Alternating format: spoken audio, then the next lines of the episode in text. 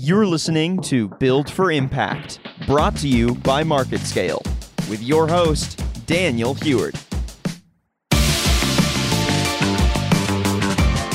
Hello, everyone. Thank you for joining us today.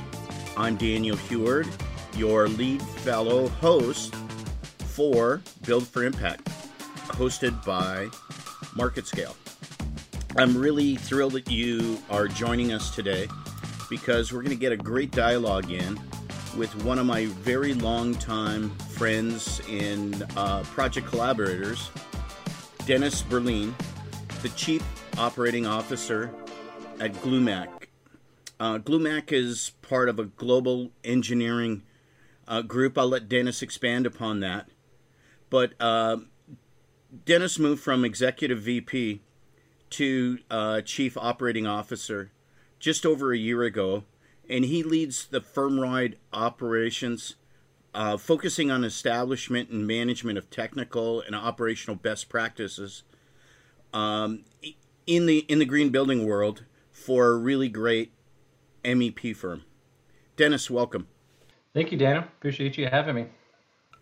Dennis, um, share a, a, blip on Glumac, uh, Dick Glumac. Um, let's just touch down on Levi's, San Francisco, Las Vegas, all the stuff that Mr. Glumac did, and share um, your your new uh, umbrella firm that you're part of. Great. So Dick Glumac founded the company uh, 50 years ago, and unfortunately, he just passed away this past year in San Francisco. So he was the uh, founder of the company and namesake, and we started our first office in San Francisco. Uh, we've since expanded offices to the Pacific Northwest with offices in Portland and Seattle, uh, the central region, which we call Silicon Valley, Sacramento, San Francisco, um, Southern California, which is where I reside. So we have offices in Los Angeles, Orange County, San Diego, in Las Vegas, and then also offices in Austin in Shanghai, where, as you know, we had the first WELL certified LEED platinum project in all of Asia, thanks to your support. So we were acquired uh, coming up on three years ago by Tetra Tech. Uh, Tetra Tech is the number one water wastewater engineering firm in the world, and it, has been a seamless transition.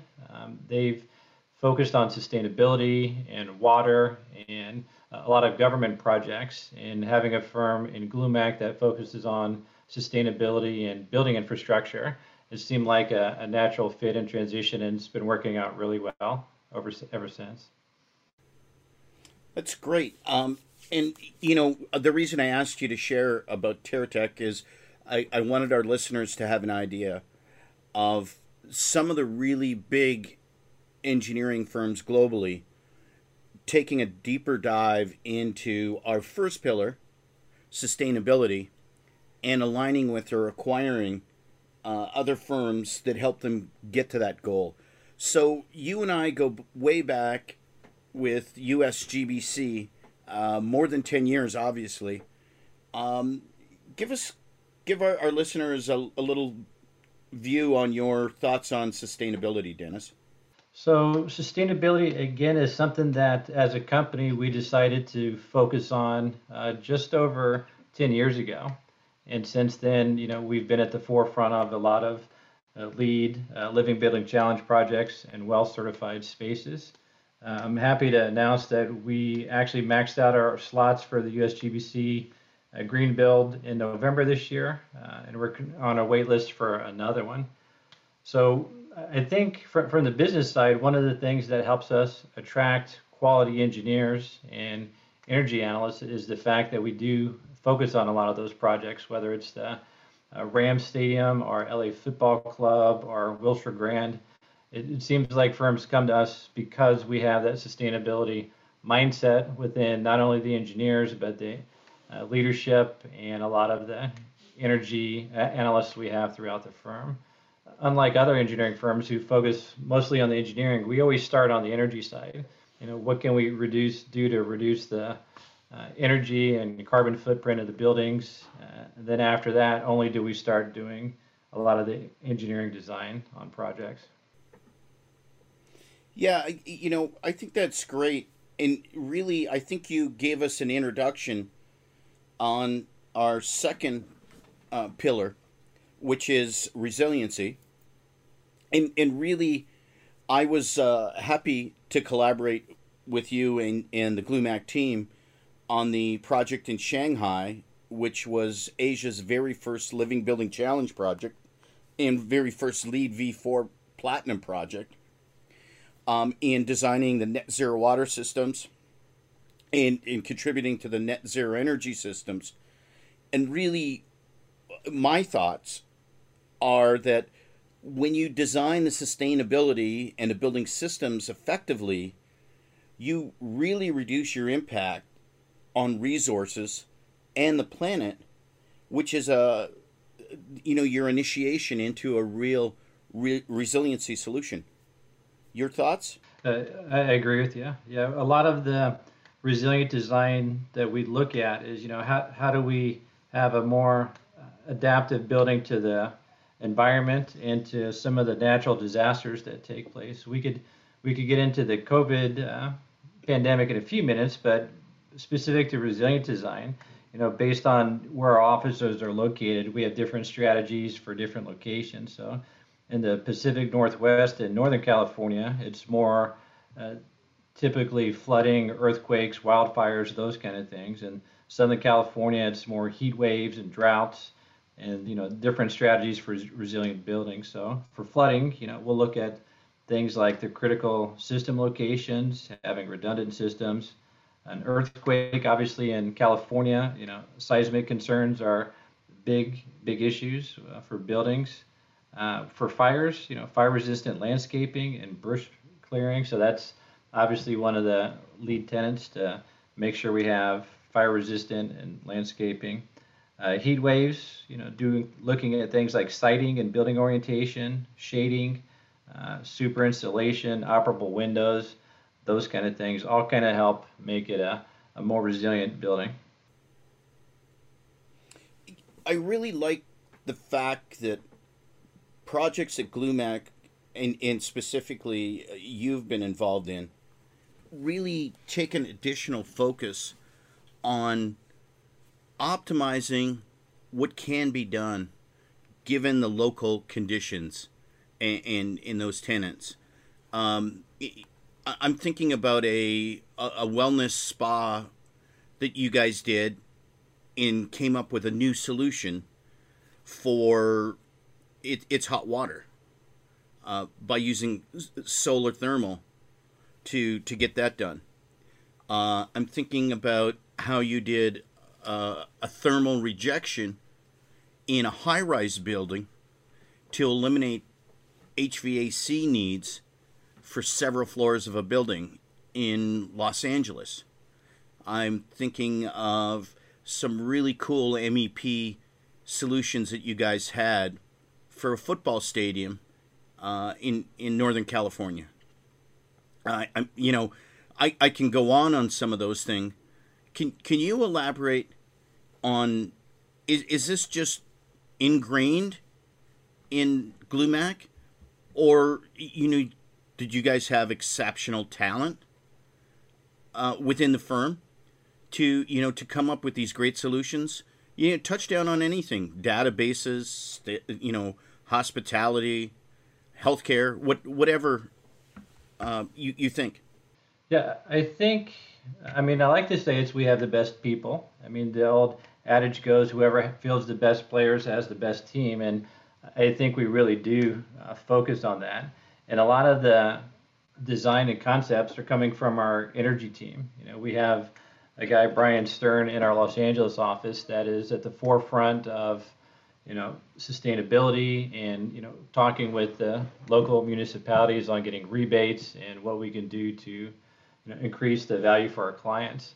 And I think one of the things that helps separate us too is the fact that we have uh, commissioning agents at the firm.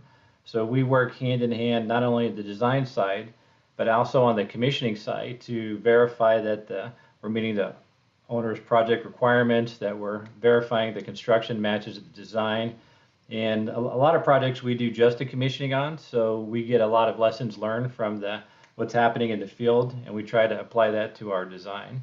And as you know, Steve Strauss is our CEO, and he's you know, grew up in the 70s with the oil embargo and went to school at Berkeley. So that's probably the biggest reason why that's ingrained throughout the company under Steve Strauss's leadership.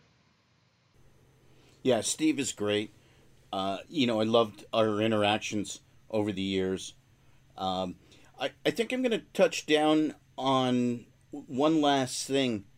And I guess you touched down on commissioning. You know, I'm actually uh, a professional commissioning provider, uh, serve on the DOE's building envelope team to do building envelope commissioning stuff, moving that forward.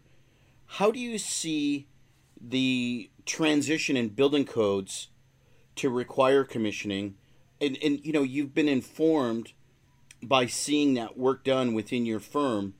What what uh, progress are we making? What still needs to be done?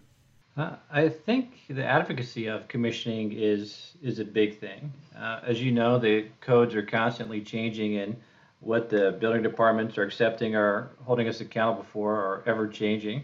I think you know there's a lot of commodity firms out there that just you know check the box, and then there's other commissioning agents out there that really dive into the problems and get involved um, at a project level. You know, sometimes you, what you don't want is a commissioning agent sitting in the back of the room taking notes and then just you know pointing fingers at people. What you want is a commissioning agent that's working with the contractors, working in the field, helping document some of these issues, and working together on solutions. So I think you know commissioning is definitely critical for everybody moving forward to make sure it doesn't do any good if you design the best world-class building, most energy efficient sustainability, and then they forget to connect economizers or um, commission the systems to make sure they're working properly. And that happens a lot in resiliency of buildings. You know, a lot of the government projects that we work on have had that as a requirement for a long time. So I think commissioning is definitely going to be impactful for building success in the future.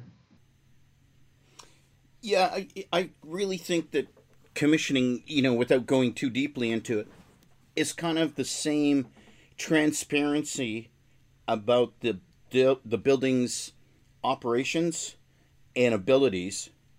Uh, in, in is it really doing what the owner and, and the design team put together in the OPR, the owner's project requirements?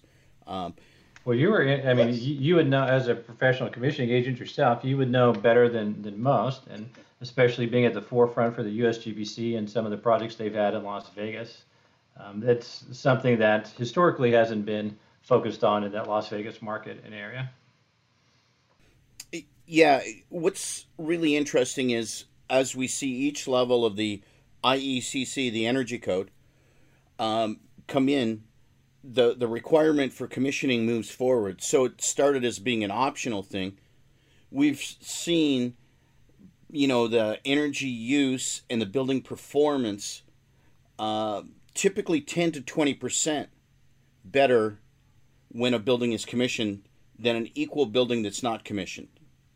Um, and, and we see even greater uh, improvements in facilities that are existing buildings that we do uh, audits and a retro commissioning exercise on.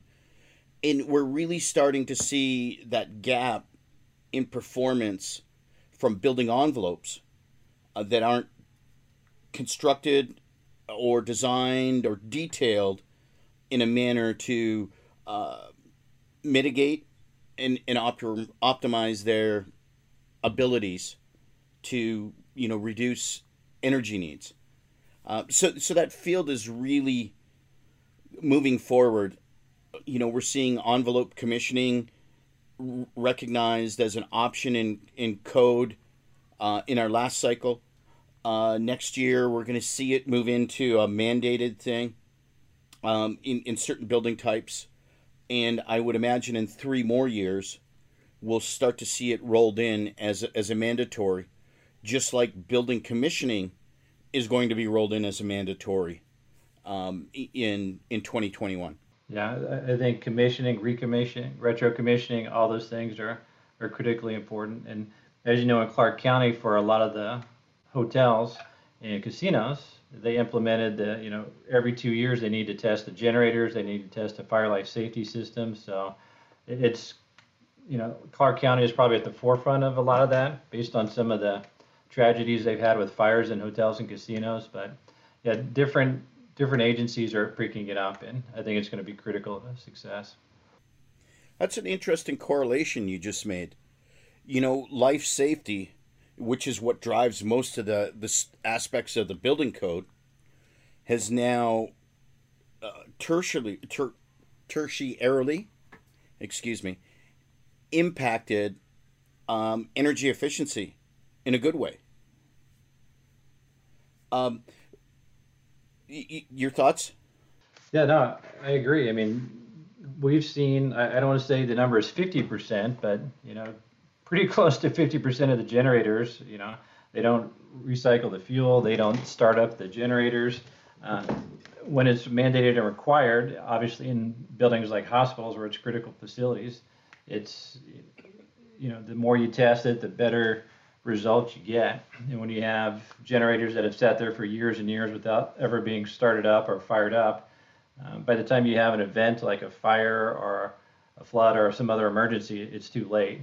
And then that's when you know, commission gets put into the guidelines and the codes uh, more of a priority.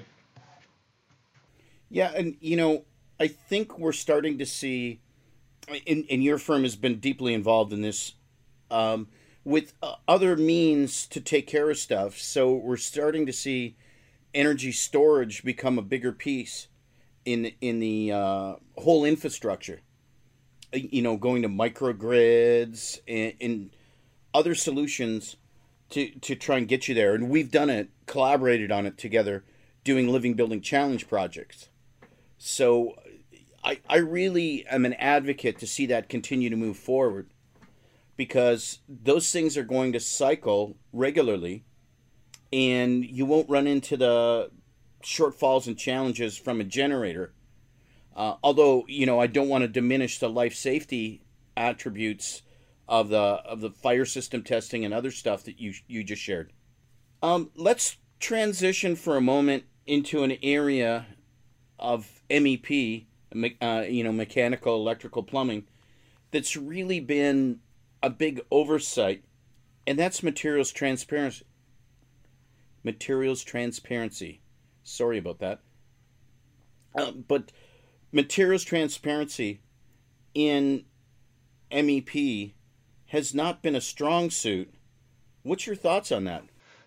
Well, going back to our good people, uh, we have a Glumac innovation program where we reach out to our staff and have them come up with some suggestions on how we could increase the environment in which we live in. And one of the ideas that one of our energy analysts came up with was uh, developing a methodology and toolkit for assessing the embodied carbon impact on systems that we design at Glumac.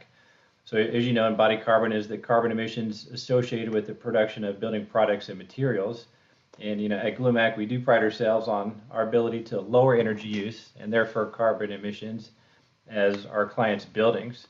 So over the next 10 years, we're going to see that being more significant as we're mitigating the worst impacts of climate change. And we want to look at the production and installation of materials selected by our designers because we actually have a huge impact on that. So we're starting to see a lot of embodied carbon requirements and RFPs on projects, including higher education clients, corporate clients such as CSU Long Beach, Disney, and Microsoft. So what we like to do is we want to have a desired outcome of having a repeatable process for quantifying the embodied carbon of MEP equipment specifically in a building, and then create a database where we can use that to benchmark new projects. So again, that's something that we're doing to focus specifically on MEP equipment uh, and the materials material side.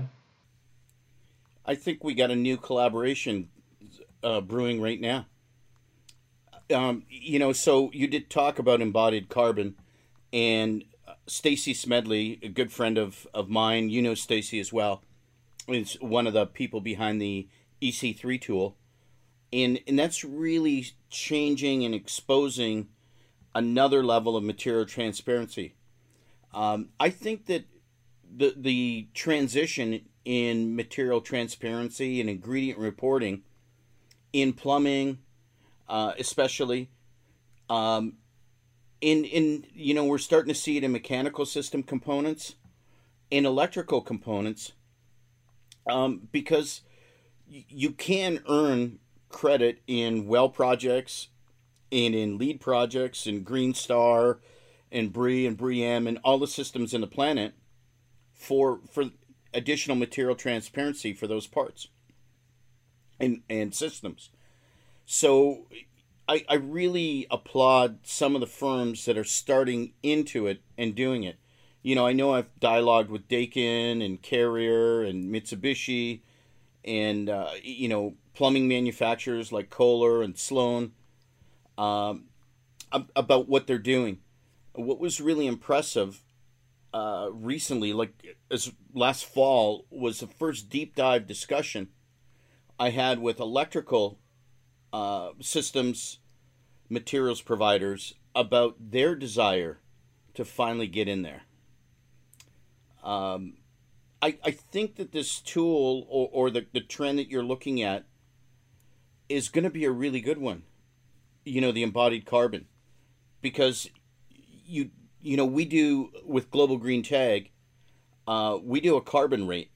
We do uh, we just had our product health declaration fully recognized in USGBC LEED uh, V4 and V4.1 uh, globally as a, as a certification path for for products. And you know, one of the additional things that that uh, certification does is it shares the long term health attributes for the the end user, know, the person in the building, the person using the product uh, which is which is really cool. I think the stuff that you're uh, sharing about the embodied carbon can run parallel, uh, and we do a carbon rate that that basically plugs into the EC3 tool to to help uh, evaluate embodied carbon.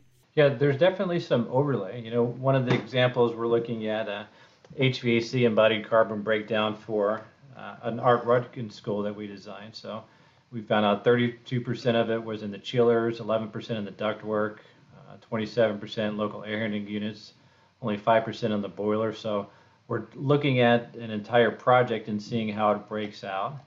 And then we're also comparing, you know, that with another high school that we designed to look at, you know, one's got a four pipe coil system with DOAS and the other one's a package DX system. So trying to see what design strategies we could uh, use to reduce the carbon imprint on buildings. But again, I think that's something that would overlay well with what you guys are working on.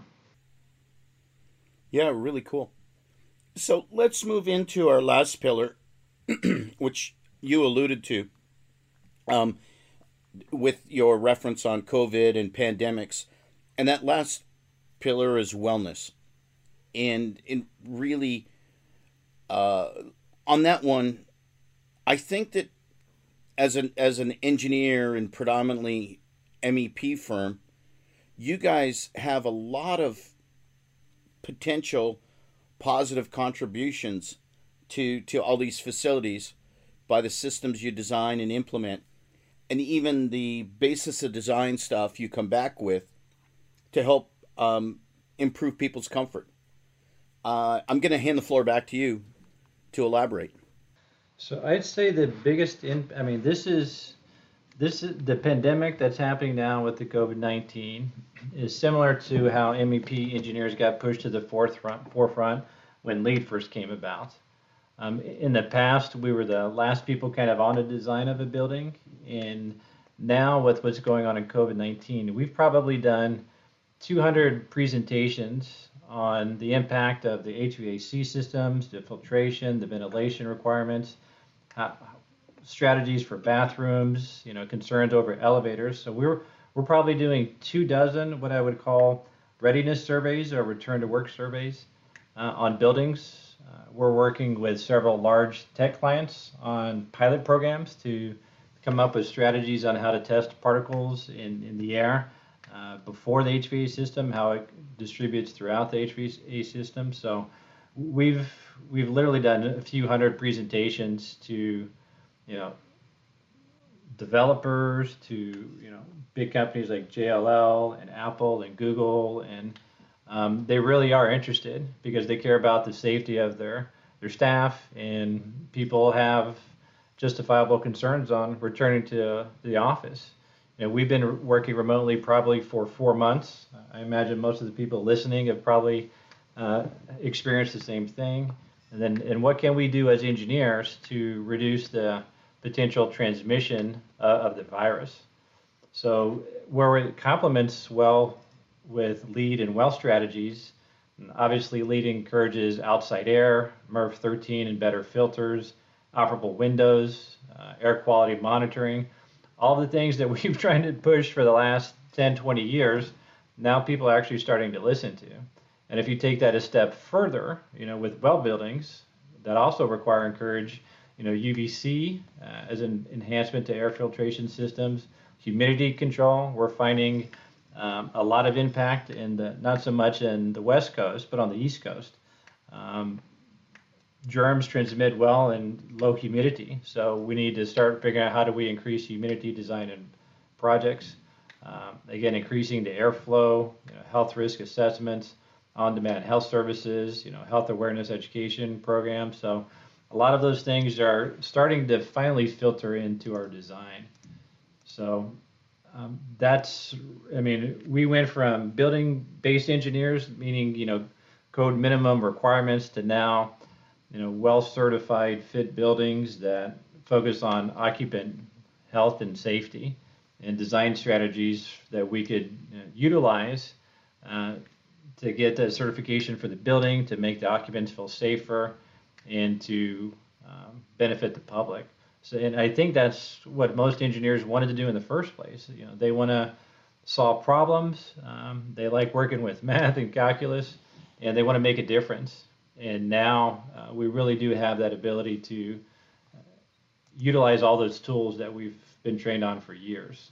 And where in the past, uh, to be honest, you know, we haven't been using that as much. So I think that's one of the biggest things where we can make an impact on buildings and occupants and to help people get through this pandemic. Yeah, thanks for sharing that. I think I, have shared in the past on one of our other episodes uh, a project where we used UVC for both the HVAC systems and the water systems as a as a means of you know uh, sterilization, pathogen control, uh, what, whatever terminology you wanted to use. And in that one project that I shared on, was so successful that the occupants, the people working there, wouldn't leave and go home. Um, in in that threw our energy balance off for for net zero energy, and and you you know you had to set up a rule where they got kicked out. They could stay 14 hours max.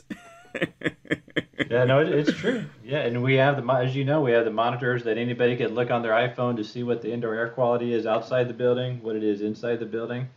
Um, we we've been lucky. We've been working with a few doctors. Uh, one is Dr. Bill Bahnfleth. Uh, he's a professor at Penn State and is the ASHRAE COVID-19 Task Force chairman.